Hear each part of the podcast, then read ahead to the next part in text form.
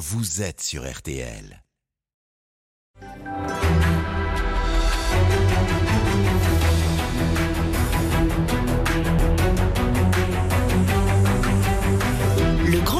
RTL Le Figaro SCI, première partie. Invité aujourd'hui, Aurore Berger, présidente du groupe Renaissance à l'Assemblée nationale. Le débat est dirigé par Benjamin Sportouche. Bonjour à tous, bienvenue dans le grand studio de RTL. Bonjour Aurore Berger. Bonjour. Merci d'être avec nous aujourd'hui. En seconde partie, Laurent Jacobelli, député de Moselle et porte-parole du Rassemblement national, nous rejoindra pour débattre avec vous. À mes côtés pour vous interroger dans cette première partie, Adrien Jean de TF1 LCI. Bonjour Adrien. Bonjour. Jim Jarassé du Figaro. Bonjour Jim. Bonjour. Et Marie Mollet pour RTL et les réseaux sociaux. Bonjour Marie. Bonjour. Alors Aurore Berger, vous avez pris votre revanche. Vous qui espériez depuis 2017 2017 un ministère sans jamais le décrocher. Alors, avez-vous échoué avec tranquillité, comme le préconise Peter Handke, un écrivain allemand que vous appréciez beaucoup, au point d'avoir tatoué sur votre bras gauche une phrase de l'un de ses poèmes, un mystérieux Je te suis. En tout cas, l'échec, Aurore Berger, est derrière vous, puisqu'à tout juste 35 ans, vous voilà à la tête du groupe des macronistes à l'Assemblée nationale. Alors, ça ne sera pas une sinécure, puisque votre groupe est certes le plus fourni, mais il n'est pas majoritaire. Un vrai casse-tête qui vous poussera peut-être à accepter des compromis pour obtenir une majorité absolue. Pas forcément ces compromis, l'ADN habituel de la Macronie. Vous, l'adepte de la boxe Aurore Berger, vous allez devoir pratiquer l'esquive plutôt qu'envoyer des uppercuts. Mais avant d'y venir, avant de parler de comment construire cette majorité, éventuellement ces coalitions, peut-être au coup par coup, texte par texte, l'actualité immédiate, c'est le remaniement du gouvernement à venir. Première question, Adrien Gindre. Il ne nous a pas échappé que le remaniement était du ressort du président et de la première ministre, mais vous allez peut-être pouvoir nous éclairer sur un point. On a saisi qu'il fallait remplacer les ministres battus aux législatives, il y en a trois, remplacer la nouvelle présidente de l'Assemblée qui a quitté le, gouvernement. Mais est-ce que c'est un remaniement pour aller au-delà? Est-ce qu'il faut, de votre point de vue, refaire une équipe complète se dire qu'on fait une équipe plus politique que, par exemple, même on fait rentrer des opposants? À quoi va servir cette nouvelle équipe gouvernementale? Ce qui est important, c'est qu'on ait surtout euh, une équipe euh, qui soit là pour répondre aux préoccupations des Français. La première d'entre elles, c'est la question du pouvoir d'achat. Ce sera même quasi le premier texte qui sera examiné, nous, à l'Assemblée nationale. C'est ça qui compte. À partir du moment où, dans les prochaines heures, euh, le nouveau gouvernement sera formé, eh bien, nous aurons un exécutif définitivement installé, comme nous avons un législatif avec euh, trois groupes de la majorité, et notamment des connaissances qui de sont installés. l'économie en charge de cette question de pouvoir d'achat. euh, Donc vous nous Mais on a fait, besoin d'avoir un collectif. On est dans un moment qui est un moment institutionnel et politique qui est complètement inédit. Vous l'avez dit, qui va nous imposer aussi de repenser nos modèles, notre manière de fonctionner. Et je pense qu'on y reviendra assez longuement sur justement jusqu'où on va et surtout les lignes rouges aussi très claires qu'on doit pouvoir euh, poser. Et puis, on a besoin, encore une fois, que ce collectif se mette en place. C'est une nouvelle manière d'agir entre l'exécutif et le législatif. C'est une nouvelle manière d'agir au sein de l'Assemblée nationale parce que justement, nous sommes en majorité, mais en effet relative et non Mhm. plus absolue. Donc, moi, j'attends ce remaniement dans les prochaines heures. Il sera annoncé évidemment par le secrétaire général de l'Élysée. C'est demain matin. Ce sera dans les prochaines heures. Et je Mhm. pense que ce qui importe aux Français, c'est pas de savoir si c'est euh, dimanche après-midi ou lundi matin. C'est même pas forcément de savoir qui. C'est savoir qu'on a à un moment un collectif qui est formé, un collectif qui est formé, qui est installé définitivement parce que nous sommes là pour durer. Nous avons été élus pour cinq ans par les Français. Cette majorité, elle est solide et elle a bien l'intention de le rester. Solide et le gouvernement est bancal, lui. Si on Non, pas bien. du tout. Mm. Cette majorité est solide et elle pourra s'appuyer sur un exécutif qui Mm. l'est tout autant. Et inversement, l'exécutif devra s'appuyer aussi sur un législatif qui le soutiendra et qui ira aussi porter des propositions qui nous importent. Est-ce que l'une des priorités de ce remaniement, c'est de faire entrer des opposants euh, issus d'autres partis euh, euh, de la majorité, par exemple les Républicains Est-ce que vous pourriez voir Jean Rotner ou Christelle Morancé intégrer cette équipe gouvernementale? Je ne crois pas qu'on fasse entrer des opposants, faire entrer celles et ceux qui partagent un projet politique et qui partagent une volonté d'agir et d'avancer dans l'intérêt des Français. Vous mentionnez par exemple Christelle Morancet, qui est la présidente de la région Pays de la Loire. Ce que je vois, c'est justement qu'elle a l'attitude de quelqu'un qui veut avancer, qui refuse que le pays soit bloqué. Et c'est ça qu'on attend de nous. C'est-à-dire qu'on ne soit pas tous figés sur nos positions comme s'il ne s'était rien passé au moment des élections législatives. Et ça veut dire que c'est un moment de responsabilité pour celles et ceux qui sont dans la majorité, mais aussi un moment de vérité pour Mais- celles et ceux qui sont aujourd'hui dans l'opposition. Est-ce qu'ils seront dans une opposition stricte, radicale, systématique, ou est-ce qu'ils sont prêts eux aussi à faire un chemin avec On a compris que Yannick Jadot, par exemple, pouvait donner un coup de main au gouvernement. Est-ce que vous souhaitez, vous, qu'il soit dans ce gouvernement, qu'on lui tende la main? C'est une décision qui revient exclusivement. vous, oui, mais je vous dis. Vous avez des mais chacun est à sa place aussi. Avec, avec, pardon, avec Yannick Avec moi-même, je vous assure, pour bah, l'instant, ça se passe encore bien. Même si parfois ça peut être compliqué, vous avez raison dans certaines circonstances. Mais en l'occurrence, avec Yannick Jadot. Mais ce qui importe, encore une fois, c'est quel est le projet politique qu'on veut porter et incarner. C'est ça qui compte. Celles et ceux qui, demain, aujourd'hui entreront au gouvernement doivent pouvoir partager la feuille de route qui a été choisie par les Français. Mmh. Parce que parfois, à entendre certains commentaires, j'ai l'impression que le président de la République n'a pas été réélu. Il l'a été. J'ai l'impression que nous n'aurions pas une majorité à l'Assemblée. Elle est certes relative, mmh. mais nous sommes majoritaires. Et donc, c'est cette feuille de route qui a été choisie par les Français. Alors, cette émission est bien sûr en direct. Hein. Vous pouvez toujours euh, interagir, interpeller notre invité sur tous les réseaux sociaux, hashtag le grand jury. Euh, Marie Mollet, bien sûr, vous êtes là aussi pour retraduire, à traduire ce que disent les internautes. Et il y a une question en particulier sur un membre du gouvernement. Exactement. Aurore Berger, depuis mercredi, Damien Abad, ministre des Solidarités, est visé par une enquête du parquet de Paris pour tentative de viol après une nouvelle plainte pour des faits remontant à 2010. Elisabeth Borne euh, avait dit que si la justice était saisie, elle en tirerait toutes les conséquences. Alors, euh, qu'en pensez-vous? Damien Abad doit-il partir? Est-ce qu'il peut porter ses dossiers tout en assurant sa défense?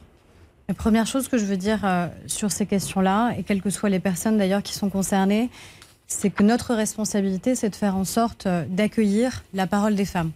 On ne peut pas avoir été ceux qui disent qu'il faut libérer la parole des femmes, mais systématiquement retourner contre elles euh, leur parole quand elles s'expriment. Je crois qu'aucune femme n'a jamais intérêt à dire qu'elle a été victime. Aucune femme ne dit de gaieté de cœur qu'elle a été victime de violences sexuelles, de violences sexistes, voire de tentatives de viol. Et ça, je crois que ça doit être notre point de départ. Et puis après, il y a évidemment la question de la présomption d'innocence qui ne doit pas devenir une présomption de culpabilité. C'est cet équilibre-là qui est extraordinairement précaire et fragile qu'il faut impérativement qu'on tienne dans une démocratie. vous Et je pense que la Première ministre, elle prendra la bonne décision. Mais quelle est la bonne décision Et qu'elle la prendra dans les toutes prochaines heures sur ce sujet. Mais entre la présomption d'innocence et la libération de la parole des femmes, quelle est la valeur la plus importante? La valeur la plus importante, il n'y a pas de hiérarchie, si vous voulez, dans des principes qui sont des principes fondamentaux et des, libertés qui, qui doivent pouvoir être garanties. Vous n'êtes plus dans une démocratie si la présomption d'innocence devient une présomption de culpabilité, parce que ça veut dire que derrière, elle pourrait s'imposer à chacun d'entre vous. Par contre, on doit pouvoir garantir que dans notre pays, encore une fois, les femmes se sentent légitimes à s'exprimer. Et ce qui m'interpelle, quelles que soient d'ailleurs les personnes qui sont mises en cause, c'est que systématiquement, c'est la parole des femmes se retourne contre elles, comme si elles avaient un agenda caché, comme si elles avaient un intérêt à agir. Je ne le crois absolument pas. Je crois que celles qui parlent, encore une fois, n'ont aucun intérêt à le faire, si ce n'est qu'elles se sentent la nécessité, à un moment, de s'exprimer dans un chemin personnel qui est extrêmement compliqué et douloureux pour pouvoir dire. Est-ce que vous faites une différence entre le cas de Damien Abad, qu'évoquait Marie Mollet à l'instant, euh, là où pour le coup une enquête a été ouverte, et le cas de la secrétaire d'État Chrysoula Zakharopoulou, elle est visée par trois plaintes, dont deux pour viol, pour des faits commis dans le cadre de sa profession de gynécologue. Est-ce que vous mettez un signe égal entre les deux situations? Est-ce qu'il faudra que la Première ministre en tire de votre point de vue les mêmes conséquences? Moi, je ne fais absolument pas de signe égal. Et d'ailleurs, il n'y a pas que moi qui le dis, ce sont les associations et collectifs de médecins ou de gynécologues. Parce que là, je crois qu'on euh, dérive profondément si on considère euh, qu'un gynécologue qui aurait éventuellement eu des gestes brusques euh, deviendrait un gynécologue maltraitant, voire même pourrait être mis en cause pour viol. Et ça concernerait d'ailleurs beaucoup d'autres professions médicales. Chrysoula Zakharopoulos, elle a consacré sa vie euh, aux droits des femmes. Elle a consacré sa vie à permettre que des maladies qui étaient absolument euh, inconnues, euh, méprisées, parce que justement elles concernaient la santé des femmes, soient mises sur le devant de la scène. Alors elle a clairement tout mon soutien. Et je le dis de la manière la plus franche possible devant vous ce matin. Et je crois qu'il faut faire très attention sur les termes qu'on emploie, parce que sinon, si on les emploie à mauvais escient, je ne crois pas que c'est un service qu'on rend aux victimes. Damien Abad également, tout votre soutien encore une fois, je pense que la Première ministre prendra la bonne décision dans bah, les heures qui viennent. Euh, juste pour citer quelqu'un qui est en studio, je le dis à nos auditeurs, qui est euh, là dans le public que vous avez invité, euh, Sylvain Maillard, député de Paris, et ce matin qui dit si un calendrier judiciaire s'inscrit à l'intérieur du gouvernement, ça rend difficile l'action d'un ministre. Nous avons besoin de ministres solides. C'est plus clair, c'est-à-dire qu'il n'a plus sa place au gouvernement. Ce qui est certain, c'est qu'à partir du moment où vous avez en effet une enquête qui est ouverte, vous voyez bien qu'on a souvent des gens qui sont ensuite empêchés d'exercer leurs fonctions. Et je crois que Sylvain Maillard a eu raison de le dire. Voilà, donc vous avez donné la réponse. Au bout de trois minutes, on notre réponse. On avance et on passe donc à la, majorité. Les macronistes sont donc au total 250, hein, 39 voix de la majorité absolue pour être précis. Euh, Est-ce que vous pensez que les consultations qu'Elisabeth Borne a lancées ont permis d'a- d'assouplir les- les positions des uns et des autres et qu'une coalition peut être possible aujourd'hui?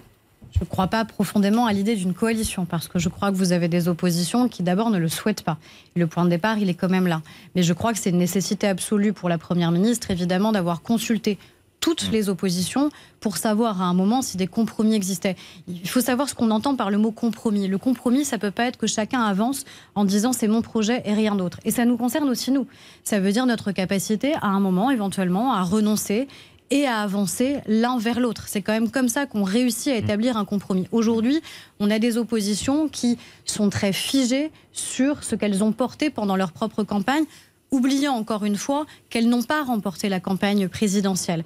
Donc il faut un moment, si on veut établir des Mhm. compromis, qu'on accepte aussi parfois des Vous, vous en renoncements. débattrez avec Laurent Jacobi dans Concrètement, Benjamin. Sportouche l'a dit, il y a eu euh, deux ou trois rounds de négociations entre euh, le, le président de la République puis euh, euh, Elisabeth Borne avec les groupes d'opposition. Concrè- concrètement, à quoi ces discussions ont-elles servi?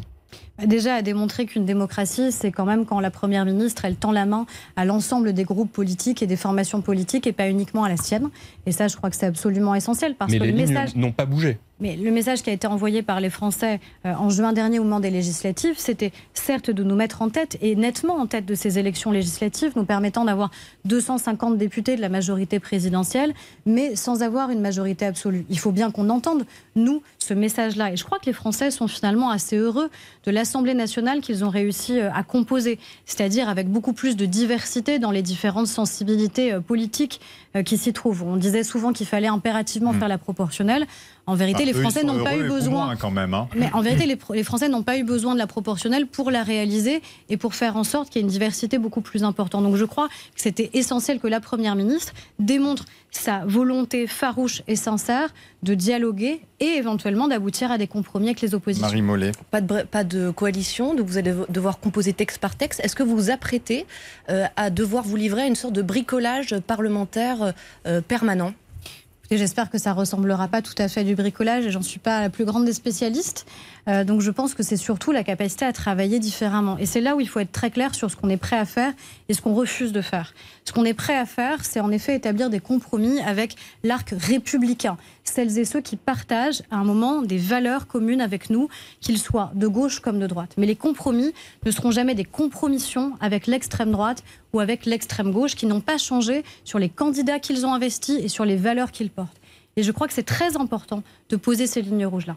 Parce que vous dites arc républicain, ça veut dire que vous ne pouvez pas imaginer faire voter des lois grâce au vote du député du Rassemblement national ou de la NUPS Ça veut dire que je n'irai pas m'asseoir à la même table que celle de Marine Le Pen ou de Mathilde Panot pour négocier avec elle. Je ne négocie ni avec l'extrême droite, ni avec l'extrême gauche. Si à un moment des parlementaires de ces formations politiques considèrent qu'il y a des propositions de loi, des projets de loi qui vont dans le bon sens et les votes, c'est leur responsabilité. Mais je n'irai pas chercher leur voix, je n'irai pas chercher leur vote, ni les parlementaires de la majorité Donc, ce que présidentielle. vous nous dites juste un point, le Rassemblement national est un parti d'extrême droite pour vous aujourd'hui. C'est comme ça que vous le Ah, qualifiez. mais je crois qu'il l'a toujours été. D'accord. Alors, justement, sauf qu'il y a eu à l'Assemblée nationale aujourd'hui, et visiblement vous y avez contribué, l'élection de vice-président du Rassemblement national, J.M. Jarassé. Oui, deux vice-présidents, Sébastien Chenu euh, euh, et Hélène Laporte, hein, qui ont été euh, élus euh, grâce euh, notamment à des votes issus euh, de la majorité. Vous en avez euh, euh, parlé cette semaine à l'Assemblée. Concrètement, vous, est-ce que vous assumez aujourd'hui d'avoir voté pour ces euh, deux, deux vice-présidents? Concrètement, ce que j'assume, c'est qu'on ne tord pas et on ne joue pas et on ne tripatouille pas nos institutions. Et je distingue deux choses fondamentales. La manière avec laquelle nos institutions doivent fonctionner et le combat politique qu'on doit mener. Pendant 30 ans, le Rassemblement national, le Front national s'est victimisé. S'est victimisé en disant qu'il était ostracisé. S'est victimisé en disant que le mode de scrutin l'empêchait d'avoir des élus.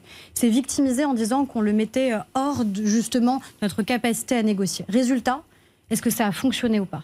La réponse est clairement non. Et nous avons aujourd'hui 89 députés du Front National à l'Assemblée nationale. Mais- Et nous avons surtout des institutions. Des institutions qui nous imposent à l'Assemblée nationale d'avoir une juste représentation de ce que les Français ont choisi.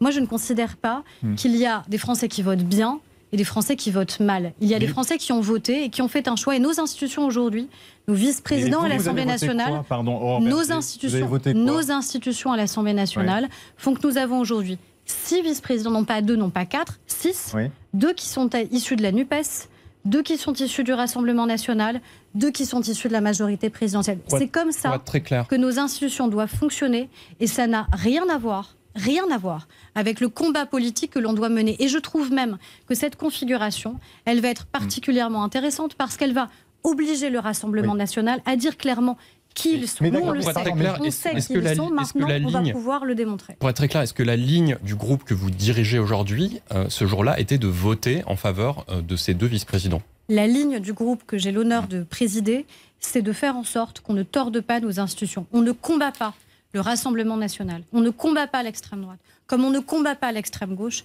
en considérant qu'il y aurait des millions de Français qui ne devaient pas être représentés à Alors, l'Assemblée je nationale. vous repose la question. Avez-vous voté, vous, personnellement, Nous avons pour ces voté, deux je le redis, mais je le redis parce que je sais très bien ce que vous voulez me faire dire. Donc moi, je tiendrai cette position-là très claire. Il y a six vice-présidents qui ont été élus, non pas juste deux, ni quatre, ni six. Il y en a six. Et moi, je ne voulais pas finir cette journée à l'Assemblée nationale avec six vice-présidents élus qui auraient été uniquement de la majorité, parce que nous aurions pu tripatouiller de cette manière-là nos institutions en ayant une majorité relative.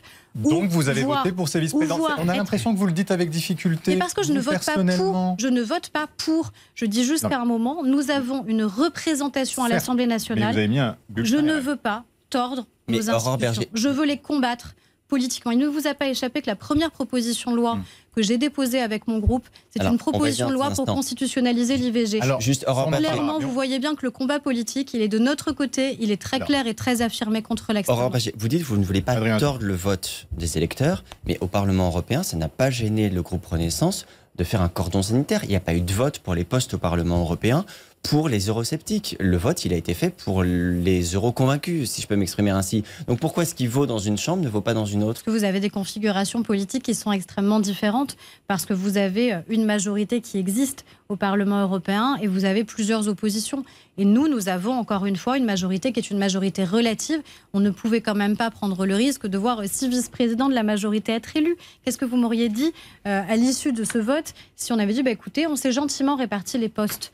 Ça n'est pas comme ça que nos institutions doivent fonctionner. Moi, je, je crois profondément au respect de nos institutions, au respect de, de l'ordre, au respect du règlement aussi que nous impose notre Assemblée nationale. Et c'est comme cela, avec la présidente de l'Assemblée nationale, avec les groupes de la majorité, que nous voulons travailler. Mais qui n'ont maintenant, pas respecté tous les députés de notre groupe. Il y a des députés qui se sont exprimés maintenant- publiquement pour dire moi je maintenant, peux pas. Adrien maintenant, c'est le combat politique qui commence. Le combat politique, encore une fois, c'est Hmm. pas un combat de rue et c'est pas un combat institutionnel. Mais qu'on vous comprenne bien, il y a une question aussi des auditeurs qui est récurrente, Marie Mollet. Euh, Est-ce que vous pourriez voter des propositions de loi euh, venues du Rassemblement national? C'est ce que je vous ai dit. Moi, je ne me mets pas à la table ni de l'extrême droite ni de l'extrême gauche. Donc, je ne suis pas là pour négocier avec eux sur la base de leurs propositions de loi ou sur la base de leurs projets politiques. Je combats leurs projets politiques. Je sais même l'essence même de mon Pardon, engagement mais- politique qui est né du Mais 21 Aurore avril Berger, 2002. Vous avez dit dans de une précédente déclaration que vous étiez euh, pour l'interdiction du voile pour les petites filles dans l'espace public. Vous l'avez dit. Oui. Bon. Est-ce que le Rassemblement national, si le Rassemblement national dépose une proposition de loi dans ce sens, Je ne suis que pas là pour faire l'appoint du Rassemblement national. C'est très clair. Je ne suis pas là pour apporter mes voix. Mais y compris si ça va Et dans le je sens ne que suis vous pas là pour apporter mes voix à celles du Rassemblement national. Mais en Je revanche, vous leur là. demandez à Je eux de là. contribuer de manière Non, constructive je ne leur demande rien. Je ne leur demande pas. Mais vous préférez que Je ce soit dans ne leur l'abstention, ça vous arrangerait. Mais ça ne m'arrange pas. Moi, je constate juste qu'on a encore une fois une Assemblée nationale qui est radicalement nouvelle de celle qu'on a connue, qui va nous imposer en effet de travailler différemment. Mais je ne mélange pas le compromis politique avec celles et ceux qui partagent des valeurs essentielles avec nous. Et encore une fois, la compromission qui voudrait quoi? Vous me demandez de devoir négocier avec ceux qui... Il se trouve que vous voyez, le, le tout début du, de l'Assemblée nationale, on est assis par ordre alphabétique. Oui. Il se trouve que le député du Rassemblement national qui était assis à côté de moi est celui qui dit encore aujourd'hui que l'IVG est un génocide de masse. Est-ce que vous pensez sincèrement que je vais aller m'asseoir à sa table pour négocier avec lui une quelconque proposition de loi? Ce sont, C'est un combat politique que l'on doit mener. Et encore une fois, le fait qu'aujourd'hui il soit justement si nombreux à l'Assemblée nationale va les obliger à dire clairement qui ils sont, à dire quelles valeurs ils portent. Nous, on le sait, on voit encore des candidats racistes être investis, on voit encore des candidats qui combattent l'IVG être investis, on sait à quel point ils veulent renoncer, nous faire renoncer au projet européen, on sait les conséquences économiques qu'emporteraient leurs propositions. Et de la même manière, concernant l'extrême gauche, je suis désolée, je ne m'assois pas à la table de ceux qui font une manifestation en l'honneur d'Adama Traoré et qui considèrent que la police tue et qui défilent derrière ce type de pancarte Juste pour ou qui, rappel- pour se faire élire, font venir M. Corbyn, les- qui est antisémite. Je ne m'assois pas à la table de ces personnes-là parce que je n'ai pas, encore une fois, à établir de compromis politiques qui seraient des compromissions avec ceux dont on ne partage aucune valeur. Pardon, mais sauf erreur, euh, Emmanuel Macron a bien reçu à l'Élysée Marine Le Pen. euh, Mais et, le et- président de la République n'est pas du tout de dans la, la, même. France insoumise. Enfin, vous Est-ce que dans ce cadre-là, eh Ça bien, n'a ça rien n'est pas dans l'arc républicain, puisqu'ils viennent Il l'a dit très clairement. Le président le de la président. République a dit très clairement les choses sur l'arc républicain. Hmm. Donc on dit exactement la même chose. Sauf qu'il y a deux positions qui sont différentes. Il y a une position institutionnelle du président de la République et le président de l'ensemble des Français.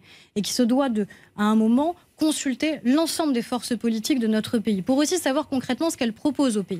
Et puis à nous, la manière avec laquelle, en tant que majorité, nous allons travailler Mhm. et avec qui nous sommes prêts ou non à le faire. Alors, Moi, je vous dis très clairement les lignes rouges qui sont les nôtres et ce vous matin. en parlerez avec Laurent Jacobine à la seconde partie de cette émission, député Rassemblement National, qui débattra avec vous mercredi, jour J pour Elisabeth Borne, puisque ce sera son discours politique général devant l'Assemblée nationale. Vous nous confirmez Adrien Jeanne, vous nous confirmez d'un hochement de tête, je signale Oui, oui. aux auditeurs. Non, Adrien on a toujours des doutes sur le calendrier en ce moment. Euh, on évoquait à l'instant, un, votre majorité relative, deux, le fait que l'abstention de certaines oppositions peut être utile. C'est le cas, par exemple, si la Première ministre veut solliciter la confiance des députés mercredi, faute de majorité absolue, pour pouvoir remporter ce scrutin, il vous faudra une, une abstention de certaines oppositions. Est-ce que vous, vous considérez qu'il est de votre intérêt collectif, de la majorité, de la Première ministre, d'aller vers ce vote de confiance, comme le souhaitent François Bayrou ou Édouard Philippe, par exemple, ou au contraire qu'il faut l'éviter Première ministre, c'est elle qui en décidera de toute façon de, de manière claire. Il y a eu beaucoup de premiers ministres d'ailleurs qui n'ont pas sollicité euh, la confiance. hein. C'était le cas euh, de Pompidou, Abar, euh, Edith Cresson, Michel Rocard. Donc c'est déjà arrivé dans notre pays Enfin, de manière assez. Macron euh, est censé être le assez nouveau monde. Enfin, récurrente. c'est ce qu'il disait en 2017. Mais rassurez-vous, je, je pense que clairement l'Assemblée nationale, elle s'inscrit dans ce nouveau Donc, moment. quelle conclusion Vu la nouvelle donne politique qu'elle. Il faut s'inscrire dans cette lignée de premiers ministres qui n'ont pas sollicité la confiance. C'est votre recommandation? Non, c'est la Première ministre qui doit en décider et elle seule savoir ce qu'elle souhaite faire. Moi, ce qui m'importe, c'est qu'on ait une déclaration de politique générale qui permette encore une fois de dégager une ligne politique. Et dans tous les cas, qu'il y ait ou pas ce vote à l'Assemblée nationale, sa déclaration sera suivie d'un débat. Ça veut dire que chaque président de groupe va venir s'exprimer pour réagir à la déclaration de politique générale, pour dire si oui ou non il est prêt à avancer avec nous euh, sur un chemin, si oui ou non il y a des sujets et des convictions, des projets qu'il partage, ou s'il est diamétralement opposé à ce qui sera présenté. Et puis de toute façon, on va avoir des tests assez vite, en vérité, euh, dès cet été. On va avoir des votes immédiats dès cet été. Je pense notamment Donc au en texte creux, sur vous le dites pouvoir les votes suffiront, on n'a pas besoin de se rajouter un vote de confiance. Je, je dis vraiment que c'est une décision qui doit revenir à la Première ministre et elle seule. Et rassurez-vous, elle a l'autorité et le sens politique nécessaire pour faire ses propres Mais après, choix trouver des sans que quiconque ne les lui dicte. ce sera en partie votre travail. Et non après, aller trouver des majorités, ce sera évidemment notre travail. Il va falloir réussir à compter jusqu'à 289. Mhm. Aujourd'hui, on compte jusqu'à 250. Donc notre responsabilité, c'est de nous élargir tout en sachant très bien qui on est, ce qu'on porte et avec qui on est prêt ou non à établir des compromis. Donc vous nous confirmez, pour être très clair sur la calendrier, que le remaniement dans les prochaines heures, ça veut dire demain. Dans les prochaines heures. Bon, bon, on va l'interpréter parce que les prochaines heures, c'est 24 heures. hein, donc euh, non, ça, ça va au-delà. Non, non, non, non, Bon, ça, Ça va pas au-delà. Donc, et discours de politique générale Mercredi, à 15 heures. et le président de la République recevra les députés de la Normalement, majorité, il recevra les parlementaires, tout à fait. les parlementaires de la majorité, c'est bien ça? Des trois groupes. Normalement, mais c'est le président Mercredi qui en soir. décide. Mercredi soir. Voilà pour le calendrier. Jim Jarassé. Si des blocages persistants euh, se produisent à l'Assemblée nationale, par exemple sur la loi pouvoir d'achat, est-ce que le gouvernement est prêt à euh, gouverner par décret? Est-ce que c'est une hypothèse euh, qui est sur la table? Toute façon, il y a certains- certaines dispositions qui peuvent relever du réglementaire, donc du décret, et certaines dispositions qui nécessitent qu'il y ait des modifications législatives. De toute Mm. façon, tout ne, peut pas, tout ne, ne doit pas nécessairement passer par la loi. Ça, c'est aussi une nouvelle manière euh, que nous devons euh, assumer d'appréhender. Peut-être parfois on légifère trop. Donc c'est Mhm. peut-être aussi un nouveau chemin à emprunter, mais de la même manière, tout ne peut pas évidemment passer Mais par est-ce que ce serait pas un aveu d'échec pour vous qui, est, euh, qui êtes présidente du- de- d'un groupe parlementaire et finalement euh, qui cherchait à défendre euh, le pouvoir de l'Assemblée nationale Je crois que de manière très claire, de toute façon, le cœur de la vie politique, va se déplacer aussi au cœur de ce qu'est la vie parlementaire. Et que les Français vont redécouvrir aussi la manière avec laquelle on travaille. Vous savez, pendant les cinq dernières années, on a beaucoup souffert, de, caricatures sur la manière avec laquelle on travaillait. Euh, C'était presque devenu euh, gênant ou un inconvénient d'avoir une majorité qui soutenait le gouvernement. Ça me paraît pas quand même complètement inhabituel d'avoir une majorité qui vient en effet en appui d'un gouvernement dont elle partage les orientations politiques. Mais oui, on va avoir, je pense, vraiment une vie parlementaire qui va reprendre euh, une signification encore plus importante. Après, ce qui compte, c'est aussi l'efficacité.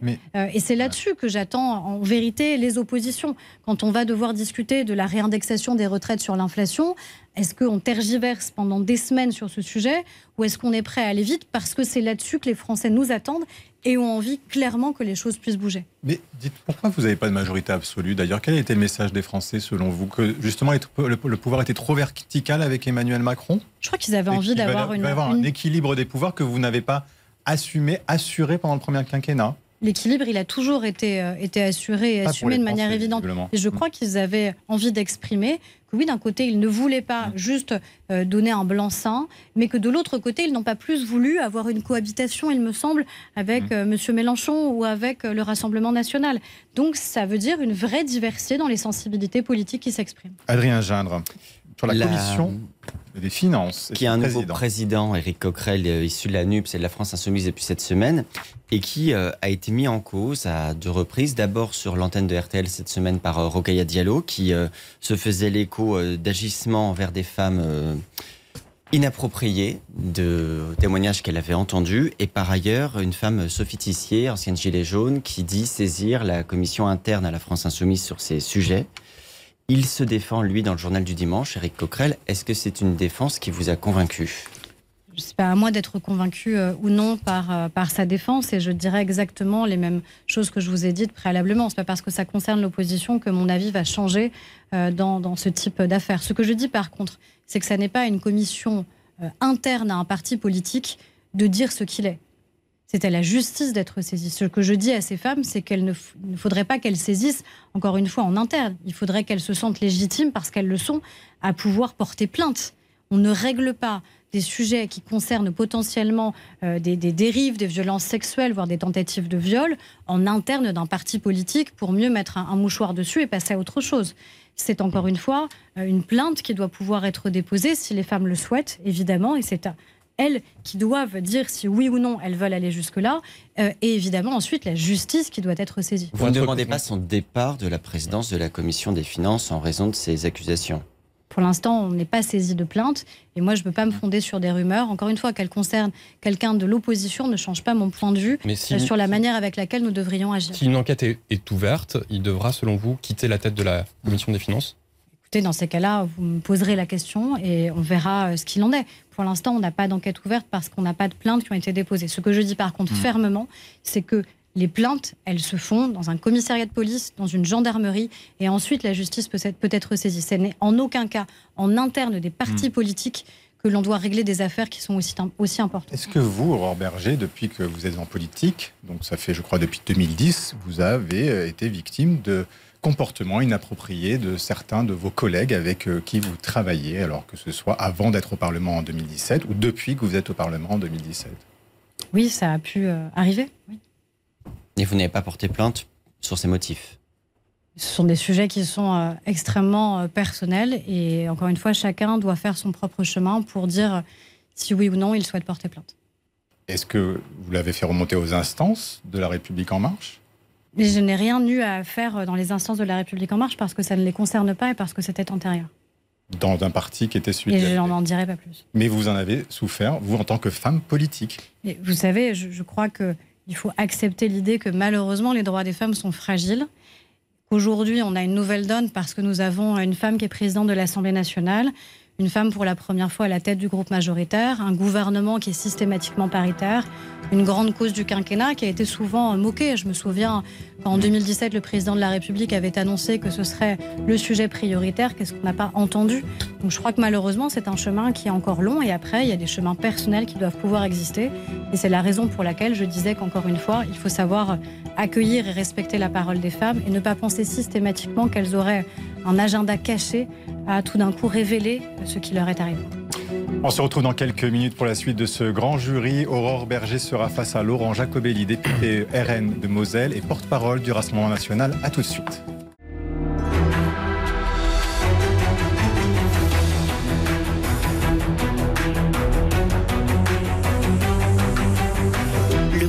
Le Figaro LCI, seconde partie. Aurore Berger, président du groupe Renaissance à l'Assemblée nationale, face à Laurent Jacobelli, député et porte-parole du Rassemblement national. Le débat est dirigé par Benjamin Sportouche.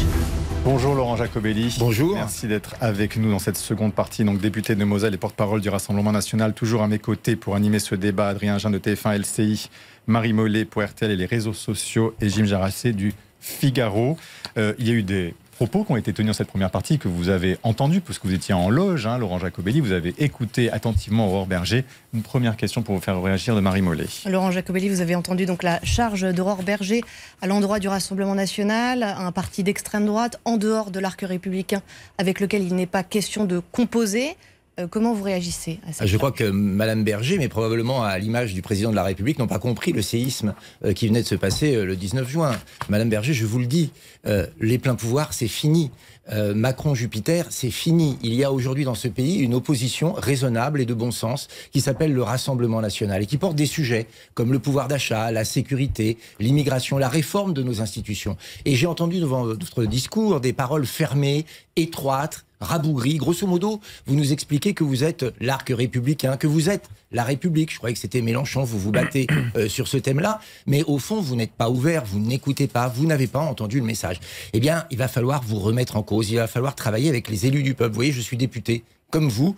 J'ai été élu avec des citoyens qui ont la même valeur que ceux qui vous ont élu. Arrêtez avec ces vieilles lunes de racisme, d'extrême droite. D'abord, ça ne marche plus, ça stérilise le débat et croyez-moi, vous et nous, on a beaucoup de choses à voir parce que les Français souffrent il va falloir leur trouver des solutions. Arrêtez les invectives, passez au travail. Aurore Berger. Déjà, moi, j'ai dit très clairement dans cette émission qu'il n'y avait pas pour moi d'un côté les Français qui votaient bien et ceux qui votaient mal. Et je crois qu'évidemment, en tant que député, nous avons toutes euh, et tous la même légitimité démocratique. Et ça, je n'y reviens pas. Et je crois que c'est un point de départ qui est important.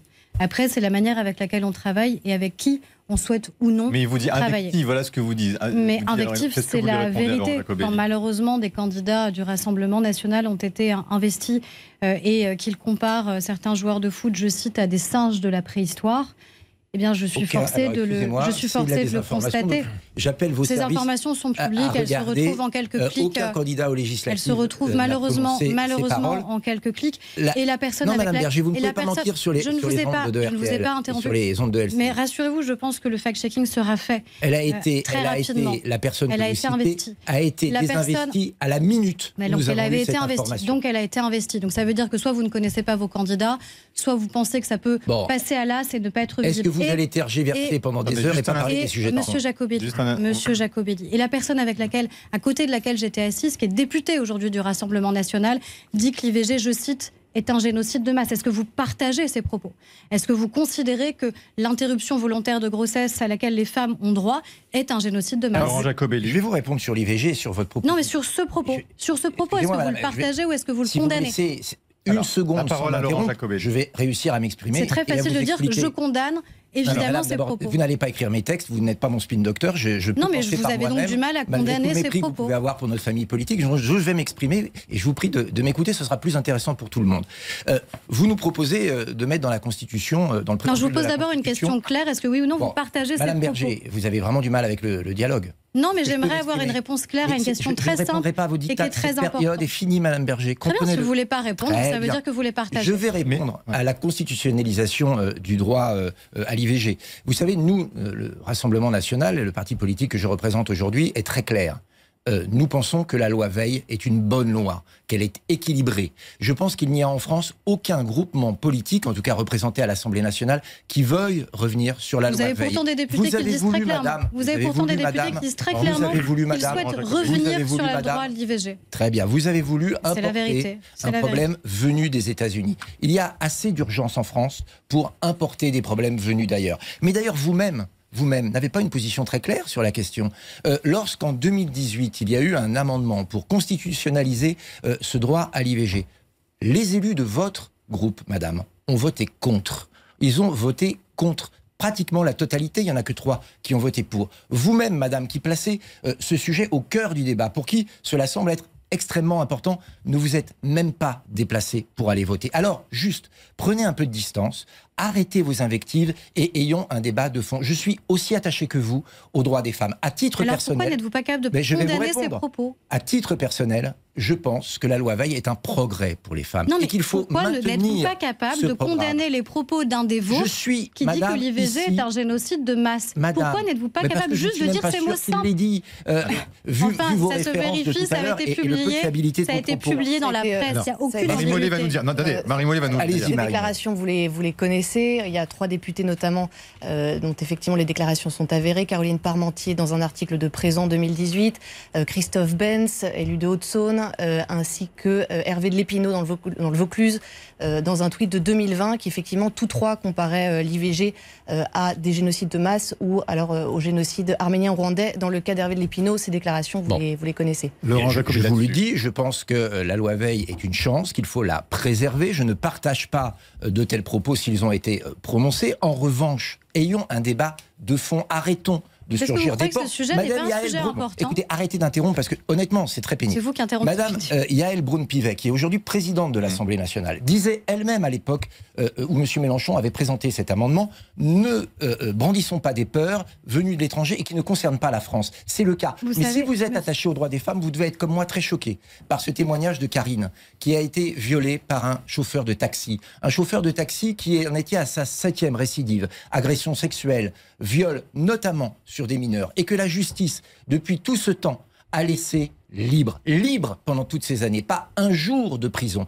Vous voyez, si vous voulez, comme moi, lutter pour la cause des femmes, appelez tout de suite avec votre portable Monsieur Dupont-Moretti et engagez une Parce réforme de la justice. Dans votre vision de la Engagez une démocratie, réforme de la justice le où les de violeurs, Justice où les qui met en violeurs sont prison. en prison, madame, où euh, les directives sont données pour protéger les femmes. 433 000 agressions sexuelles l'année dernière. Un gain vous de répondre. 33%. Vous ne Non. faites pas le travail. Je comprends vos manœuvres dilatoires parce que vous êtes gêné, mais le fond du problème, Non, il est là. Les femmes aujourd'hui sont plus en danger qu'elles ne l'étaient avant Un, l'arrivée un de dernier mot sur ce sujet, euh, Sur ce sujet. Berger.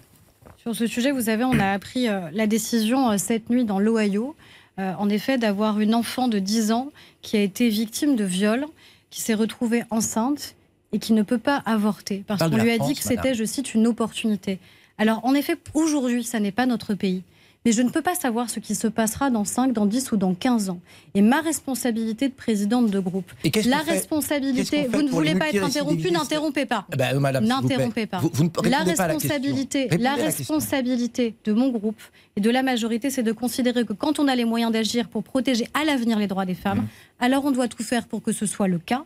Et ce sera le cas dans ce quinquennat. Bon, écoutez, vous avez parlé au gouverneur de l'Ohio. Je ne sais pas s'il euh, vous a entendu euh, par LCI ou par RTL, mais vous n'avez pas répondu euh, à la victime de ce viol qui a vu euh, son agresseur, ce criminel, ne jamais aller en prison, dont acte. Adrien Germain. Vu la teneur de ce débat, Laurent Jacobelli, est-ce que vous pourriez envisager, mercredi, au moment du discours de politique générale de la Première ministre, euh, de vous abstenir au moment du vote de confiance si un vote est, est organisé Ou est-ce que vous savez d'ores et déjà que le vote sera contre le discours de politique générale de la Première ministre? Alors d'abord, je ne suis pas sûr, mais peut-être n'ai-je pas toutes les informations que euh, Madame la Première ministre va demander un vote de confiance. Bon, donc on est vraiment dans la politique. Ben, on va demander à Aurore Berger. Est-ce qu'elle va demander un vote de confiance je vous ai répondu tout à l'heure, c'est une décision qui lui revient et à elle. C'est Vous pour ça que je cette si la confiance est sollicitée, Deuxième quelle étape. sera votre attitude? Elle aura un discours de politique générale. La première chose, avant de décider si ce discours est bon ou condamnable, il faut l'entendre. Pour l'instant, je ne l'ai pas entendu. Donc, nous verrons bien quelle sera notre position. Maintenant, pour être très honnête, Madame Borne, excusez-moi, c'est une première ministre fantôme. Pour l'instant, pas d'action, pas de décision, pas de projet. À l'image d'ailleurs d'Emmanuel Macron, hein, qui a été euh, réélu, et je ne le conteste pas, sans aucun projet. Le Mais seul vous n'excluez pas, juste je reviens sur le vote un instant, vous n'excluez pas je de vous pas abstenir Maintenant, il y a fonction des du indices. discours. Il y a des indices. Je vous réponds quand même. Si la seule boussole du président de la République, parce que c'était son seul élément programmatique, c'est la retraite à 65 ans, il y a quand même peu de chances pour qu'on participe à ce massacre social. Euh, moi, maintenant, nous, nous portons des sujets. Et nous verrons bien s'ils sont euh, traités par Madame Borne. Euh, le sujet de la réforme institutionnelle avec la proportionnelle, le référendum d'initiative citoyenne, le sujet de la sécurité, on vient d'en parler parce que l'ensauvagement de la société, même s'il n'est pas nouveau, s'accélère depuis cinq ans. La le sujet de l'immigration, euh, Monsieur Macron a le record de nombre de migrants légaux, et probablement illégaux d'ailleurs, euh, accueillis sur notre sol pendant cinq ans. Toutes ces questions, il faut y répondre. Si Madame Borne continue à faire des déclarations sans odeur, sans saveur, on ne sait pas où on va, évidemment, c'est mal parti. Et puis, se posera la question du gouvernement, mais ça, je crois, et j'ai eu le scoop tout à l'heure en vous écoutant, qu'on le saura lundi. Si c'est un gouvernement avec M. Papendiaï, qui est euh, l'importateur officiel du wokisme depuis les États-Unis, avec M. Darmanin Mm. euh, et le fiasco du Stade de France, et M. Dupont-Moretti, dont on vient de voir que euh, la justice était plus dirigée pour protéger les criminels que les victimes, bien évidemment, on n'en Aurore pas. Berger vous répond, parce que la charge là aussi est lourde entre ces trois ministres, et notamment Papendiaï qui vient d'être évoqué, ministre de l'Éducation nationale, dont Laurent Jacobelli nous dit qu'il est porteur du wokisme. Vous parliez du fait qu'il ne fallait pas importer des fantasmes américains, mais pour autant, vous, c'est ce que vous Ah bah, faites le fait, oui. à la charge du ministre Il de l'Éducation nationale, euh, qui a fait son premier déplacement, je le signale quand même, dans les Yvelines, euh, pour saluer, saluer la mémoire de Samuel Paty, donc qui est une totale clarté sur l'engagement républicain qui est le sien, et de lutte, évidemment, contre tout communautarisme et contre Donc il va rester au l'islamisme. gouvernement. Je ne vois pas Hmm. une seule raison qui ferait que Papendiaï ne pourrait pas moi, rester ministre de l'Éducation nationale. Je crois que nous avons besoin d'un ministère stable et d'un ministère qui permette d'avancer sur la seule chose qui devrait compter, à savoir la réussite de nos enfants, leur émancipation et leur capacité à apprendre. Et je crois que c'est ça qui est évidemment absolument essentiel. Sur les questions de sécurité et d'immigration, nous n'avons jamais eu la main qui tremble. Je vous Ah donne un exemple, notamment sur la loi sur les valeurs de la République, puisque vous en parliez. Cette loi, elle a été adoptée sans les votes ni du Rassemblement national, ni de la France insoumise. C'est pourtant cette loi qui permet justement d'aller contrôler les lieux de culte, d'aller contrôler des lieux qui seraient illégaux, où on prêcherait la haine à l'encontre de la France ou l'islamisme. C'est grâce à cette loi que nous avons pu faire en sorte, par exemple, que la folie Madame du Berger. burkini dans les piscines euh, de Grenoble soit immédiatement stoppée grâce à l'intervention du ministre de l'Intérieur, Gérald Darmanin, qui a demandé au préfet d'intervenir confirmé par le Conseil d'État. Donc, quand on veut lutter contre l'islamisme, quand Alors- on veut alors, lutter si on de manière répondre. ferme contre l'immigration illégale, tout en étant évidemment toujours respectueux Mm. des valeurs qui sont les nôtres et notamment du droit d'asile, eh bien, nous le faisons et Bon, c'est ce qu'on Madame fait Laurent. Jacobelli sur le, fait de ne pas à avoir voté la le euh, séparatisme. le que- que il faut expliquer l'action de votre gouvernement. Je voyais que vous alliez fouiller dans le passé de certains candidats. Vous vous souvenez probablement que M. Papendiaï a participé à des réunions interdites aux Blancs. Je pense que ça, pour vous, ce n'est pas du racisme et c'est tout à fait acceptable. C'est votre choix, ce n'est pas le nôtre. Vous parliez euh, de l'immigration et de la sécurité. Euh, ce qui s'est passé au Stade de France, madame, a été grave euh, à plus d'un titre. Grave parce que malheureusement, le constat que nous faisons depuis des années euh, a éclaté aux yeux de tous. hein. Oui, il y a un problème d'ensauvagement dans notre pays quand 400 racailles euh, débarquent pour agresser des touristes anglais qui étaient simplement venus voir un spectacle en famille, le spectacle du football. Euh, oui, c'est grave quand la plupart d'entre eux sont des étrangers et des mineurs isolés. Et c'est encore plus grave quand le ministre de l'Intérieur, chargé à la fois de l'immigration et de la sécurité, nie les faits. Alors il est nasigné jusqu'il y a quelques jours où il a présenté des excuses comme un petit enfant pris euh, la main dans le pot de d'avoir ce niveau de Mais, condescendance à l'égard c'est l'échec de de votre l'Intérieur. Politique, madame. C'est l'échec de votre politique qui a éclaté aux yeux des Français et votre déni. C'est-à-dire que tant qu'on ne reconnaît pas les faits, on ne peut pas régler les problèmes. Et c'est bien le problème avec vous. Vous êtes fort en parole. Et moi, je vous ai écouté euh, sur l'islamisme. Mais dans les actes, dans les actes, on voit que les, Pourquoi ne les pas avoir atteintes voté à la laïcité, Pourquoi ne les pas avoir voté la cette loi avec nous, qui était justement absolument essentielle pour pouvoir contrôler de culte et pour pouvoir contrôler Parce les que- lieux illégaux Vous ne l'avez pas Ben, je vais voté. vous répondre. C'est une loi qui protège aujourd'hui les. Français nous en avons vu l'efficacité dans les derniers jours. Quelle efficacité, madame Il y a un moment où on se parle, toujours 4000 personnes radicalisées islamistes étrangères qui n'ont pas été expulsées. Il y a toujours plus d'une centaine de lieux de culte où on apprend aux gens qui y viennent que l'Occident est l'ennemi, que les homosexuels doivent être lapidés et la femme adultère frappée. Ça ne vous gêne pas? Eh bien, vos mesures n'ont pas été efficaces. Nous l'avions pressenti et c'est pour ça que nous ne les avons pas votées. Oui, il y a un danger islamiste. Oui, il y a un danger sur la laïcité. Oui, vous ne prenez pas les bonnes mesures.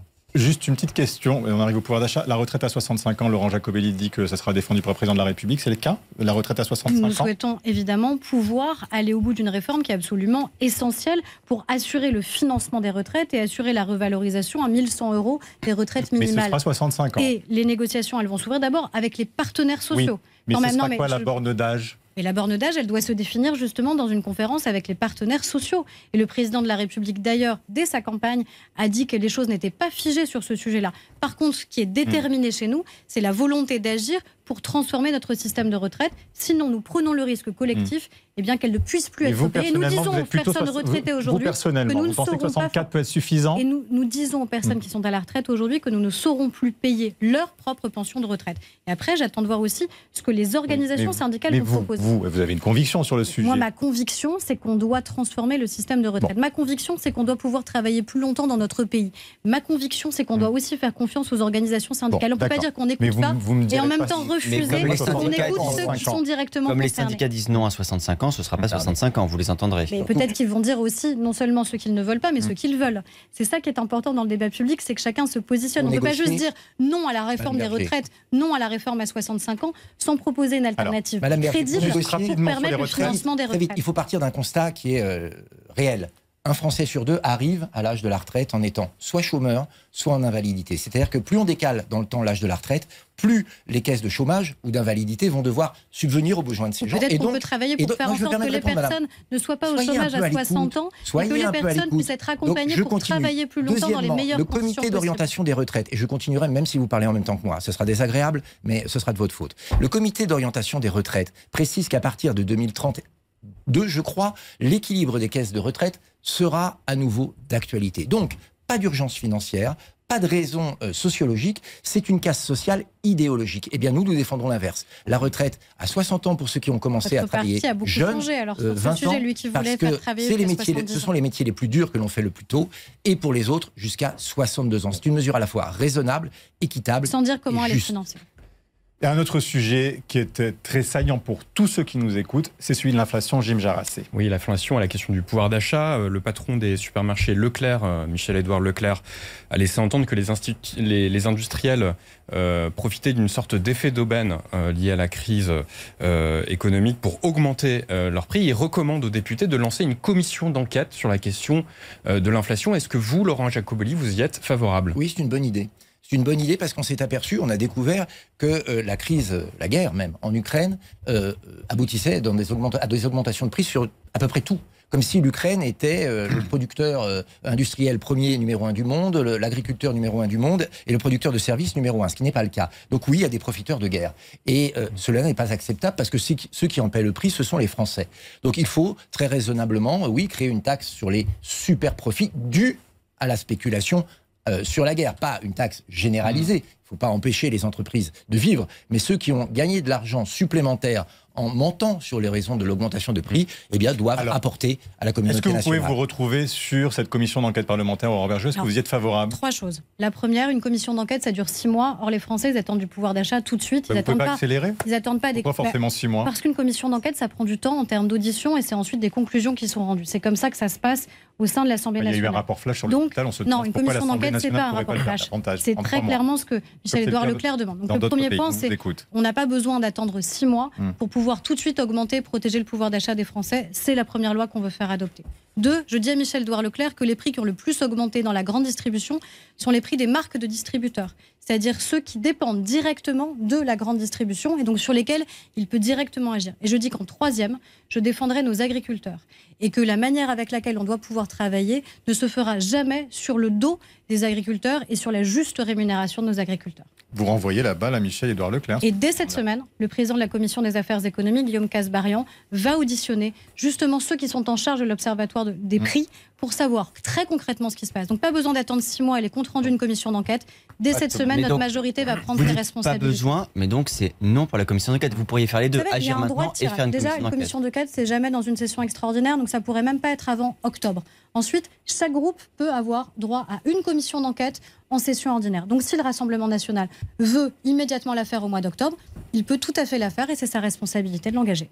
Sur le... Pardon, je voulais rebondir sur le pouvoir d'achat. Alors on va y venir, mais il y a d'abord, justement, c'est une transition pour Marie Mollet sur le pouvoir d'achat. Laurent. Jacobelli, est-ce que le Rassemblement national envisage euh, de voter euh, le, pouvoir, le, le projet de loi pouvoir d'achat qui va arriver à l'Assemblée à la mi-juillet à la mi-juillet? Et si oui, euh, à quelles conditions? Vous voteriez ce texte? Alors d'abord, nous, on n'est pas là pour être la force d'appoint euh, d'Emmanuel Macron. hein. Nous voterons euh, les textes euh, si jamais ils nous paraissent aller dans le bon sens en cas d'urgence. Voilà. Euh, et donc ce texte, moi j'attends de le voir pour, euh, pour nous décider. En cas d'urgence, ça veut dire quoi Bah, là, il y a une urgence sur le pouvoir d'achat. On est bien d'accord. Donc, euh, s'il y a des mesures d'urgence à prendre et que ça aide, ne serait-ce qu'un peu, nos concitoyens, euh, nous ne sommes pas à l'abri que nous le votions. Mais j'attends de voir. En revanche, nous ne nous cantonnerons pas à des mesures de rafistolage. Euh, les chèques essence, les chèques alimentation, moi, j'y vois deux problèmes. Premier, c'est qu'on traite les Français comme des mendiants alors qu'ils veulent simplement vivre dignement de leur travail ou de leur retraite. Le deuxième problème, c'est que c'est ponctuel et que ça ne s'adresse qu'à une catégorie, les Français les plus défavorisés. Tant mieux si on les aide, évidemment. En revanche, personne ne pense aux classes moyennes. Vous savez, celles qui n'ont pas le droit au chèque essence et celles qui n'ont pas le droit euh, aux cadeaux fiscaux que Emmanuel Macron a fait aux plus riches. Et elles, elles font comment? Comment elles vont travailler? Comment elles nourrissent leurs enfants? Comment elles entretiennent leur maison? Là, personne n'y pense. Nous, nous y pensons, notamment avec la baisse de la TVA que nous proposons de 20% à 5,5% sur les biens énergétiques. Ça, c'est une mesure pérenne qui va durer dans le temps et qui ne fera pas que les Français devront venir demander un, ticket de rationnement ou un chèque tous les deux mois. Est-ce que vous allez voter euh, ce texte qu'à la condition que la majorité accepte certains des amendements du Rassemblement national? Nous proposerons des amendements, nous verrons bien l'attitude du gouvernement et nous verrons le texte final. Nous sommes dans une situation d'urgence. Marine Le Pen, présidente de notre groupe, a toujours été très claire. Si un texte vient apporter une solution d'urgence à nos concitoyens, peut-être le voterons-nous. Donc il n'y a pas d'ultimatum, il n'y a pas de chantage. Mais j'espère en revanche que les mesures de bon sens que nous portons, y compris sur la revalorisation des salaires, seront entendues. Parce que le vrai problème, c'est ça. Hein. Berger. Euh, 33% d'augmentation des prix de l'énergie en un an, c'est à peu près ce qu'il a fallu pour augmenter les salaires en 15 ans. Oh. Donc, il y a un moment où la question des augmentations de salaire va euh, se mettre sur la table, et nous, on a une proposition, je vous la fais en direct. Euh, quand un chef d'entreprise augmente de 10% les salaires de ses salariés, ces 10% sont exonérés de charges patronales. L'État ne perd pas d'argent- les entreprises peuvent se le permettre, et ça augmente le pouvoir d'achat. Est-ce que, vous pourriez accepter des amendements de la part euh, du Rassemblement national et trouver un compromis Moi, j'attends. Ceux qui viennent de vous fois, être présentés. bah, sur les prix de l'énergie, la réponse est non. Sur les prix de l'énergie, heureusement que nous avons pris les décisions que nous avons prises, notamment sur le gaz et sur l'électricité. Sinon, la facture des Français, si vous aviez juste baissé la TVA, aurait considérablement augmenté si on n'avait pas eu un blocage de la hausse des prix. C'était des factures qui augmentaient de 60 à 70% et même plus encore quand on voit l'emballement actuel. Et sur la question des tarifs euh, d'essence notamment, nous avons pris des décisions qui ont permis de limiter euh, cette hausse et c'était nécessaire. Mais il y a une question de financement. Alors je sais bien qu'aujourd'hui, ça peut paraître compliqué de parler quand même de contraintes budgétaires, mais j'aimerais quand même savoir comment à un moment on finance toutes ces dépenses nouvelles. On a eu un pays qui a fait un choix très clair de soutenir budgétairement les Français, de protéger leur pouvoir d'achat. Mais on va le continuer à le faire. Et on va continuer à le faire dans ce texte. Mais promettre aux Français d'avoir une baisse massive de la TVA, notamment euh, sur l'essence, sans jamais dire comment ce serait financé demain, il faut quand même être honnête. La dette d'aujourd'hui, ce seront les impôts de demain. Et nous, nous avons une ligne rouge très claire, c'est que nous n'augmenterons jamais les Bah, impôts. Laurent Et puis, Jacobi, vous allez il y a- répondre sur comment on finance. puis attendez, juste, il y a un point, sur lequel ni le Rassemblement parole. national, ni l'extrême gauche ne s'expriment jamais. C'est qui à un moment, si qui à un moment acceptera de nous prêter Quels seront les marchés Madame qui Berger, accepteront de nous prêter si on atteint des niveaux de dette qui sont absolument moi, je suis ravi, mais vraiment ravi hein, de recevoir des leçons d'économie Je fais aucune euh, d'un membre d'une majorité, d'une- majorité qui a condescendante creusé comme vous. le déficit de 650 milliards en matraquant fiscalement les Français. Les Français payent plus On n'a jamais autant baissé les impôts. S'alourdir et On n'a euh, les jamais autant baissé les impôts dans notre pays. Vous êtes Vraiment fou. incapable. Essayez de dire la vérité. c'est mon rôle. On va laisser Essayez de dire la vérité. Laurent, Laurent Jacobelli. Oui, merci de, répond. merci de ne pas nous confondre. Euh, sur le pouvoir d'achat, vous parliez de l'électricité et des énergies. Mais madame, votre politique a été délétère, désastreuse, en euh, faisant une politique contre le nucléaire. Avant un bref revirement euh, il y a quelque temps. Vous avez fait en sorte que l'usine de Fessenheim, chez moi dans le Grand Est, a fermé. Et dans quelques jours, nous allons rouvrir, chez moi en Moselle, euh, l'usine à charbon de Saint-Avold. Fermeture d'une centrale nucléaire, ouverture d'une centrale à charbon. C'est ça, madame, votre politique pour courir derrière les écologistes. Pire encore, pour la première fois, on nous annonce des pénuries d'électricité en France. On nous dit même que le prix de l'électricité va être multiplié par 15, celle que l'on achète à l'étranger par rapport à il y a deux ans. Voilà le triste bilan, madame, dans lequel vous nous avez porté par idéologie. Alors réfléchissons à l'avenir. Remettons le paquet sur les énergies euh, nucléaires et retrouvons notre D'où la indépendance construction des nouveaux énergétique. EPR voulus par le président de la République. indépendance énergétique D'où la alimentaire construction des que nouveaux vous EPR. avez bradé, madame, à la, à la mondialisation. Par Ah. idéologie pure. Vous répondez, Aurore Berger, Je crois qu'il y a eu un point. engagement extrêmement clair sur la construction de nouveaux EPR qui doivent nous permettre de garantir évidemment notre souveraineté énergétique. Mais je maintiens qu'heureusement, nous avons bloqué les prix du gaz et l'électricité. Sinon, ce sont des Français, des millions de Français, qui n'auraient pas pu faire face cet hiver et qui n'auraient pas pu continuer à se chauffer, à Après chauffer avoir leurs déclaré enfants. un embargo Ça, c'était sur le pétrole et le gaz russe, madame, qui n'a aucun effet Excusez-nous sur d'avoir la en effet en une ligne extrêmement claire, extrêmement Aucun claire, effet, mais c'est le en soutien, en soutien, en soutien au peuple ukrainien. Alors, en effet, c'est une fracture très claire entre vous vous. et nous, d'assumer, d'assumer, Monsieur Jacobelli, laissez-moi finir, d'assumer, d'assumer un soutien très clair au peuple nerveuse. Il va ukrainien. falloir, il va falloir Ah, je ne suis pas nerveuse, je suis très ferme, je suis Voilà. très ferme quand il s'agit La des valeurs essentielles et notamment sur la cas. question de La l'Ukraine. Russie vend aujourd'hui à l'Inde qui nous revend plus cher. Résultat, les Français payent plus cher. Aucun impact sur la crise ukrainienne. Ça, c'est la gestion à la, Macron, à la Macron, tout dans les sbroufs, rien dans le réel. Merci à tous les deux pour ce débat. Merci Aurore Berger, merci, Merci à Laurent. Jacobelli, merci Jim Jarras et Adrien Jeanne-Marie Mollet. Merci à tous de nous avoir suivis. Très bonne semaine. À la semaine prochaine.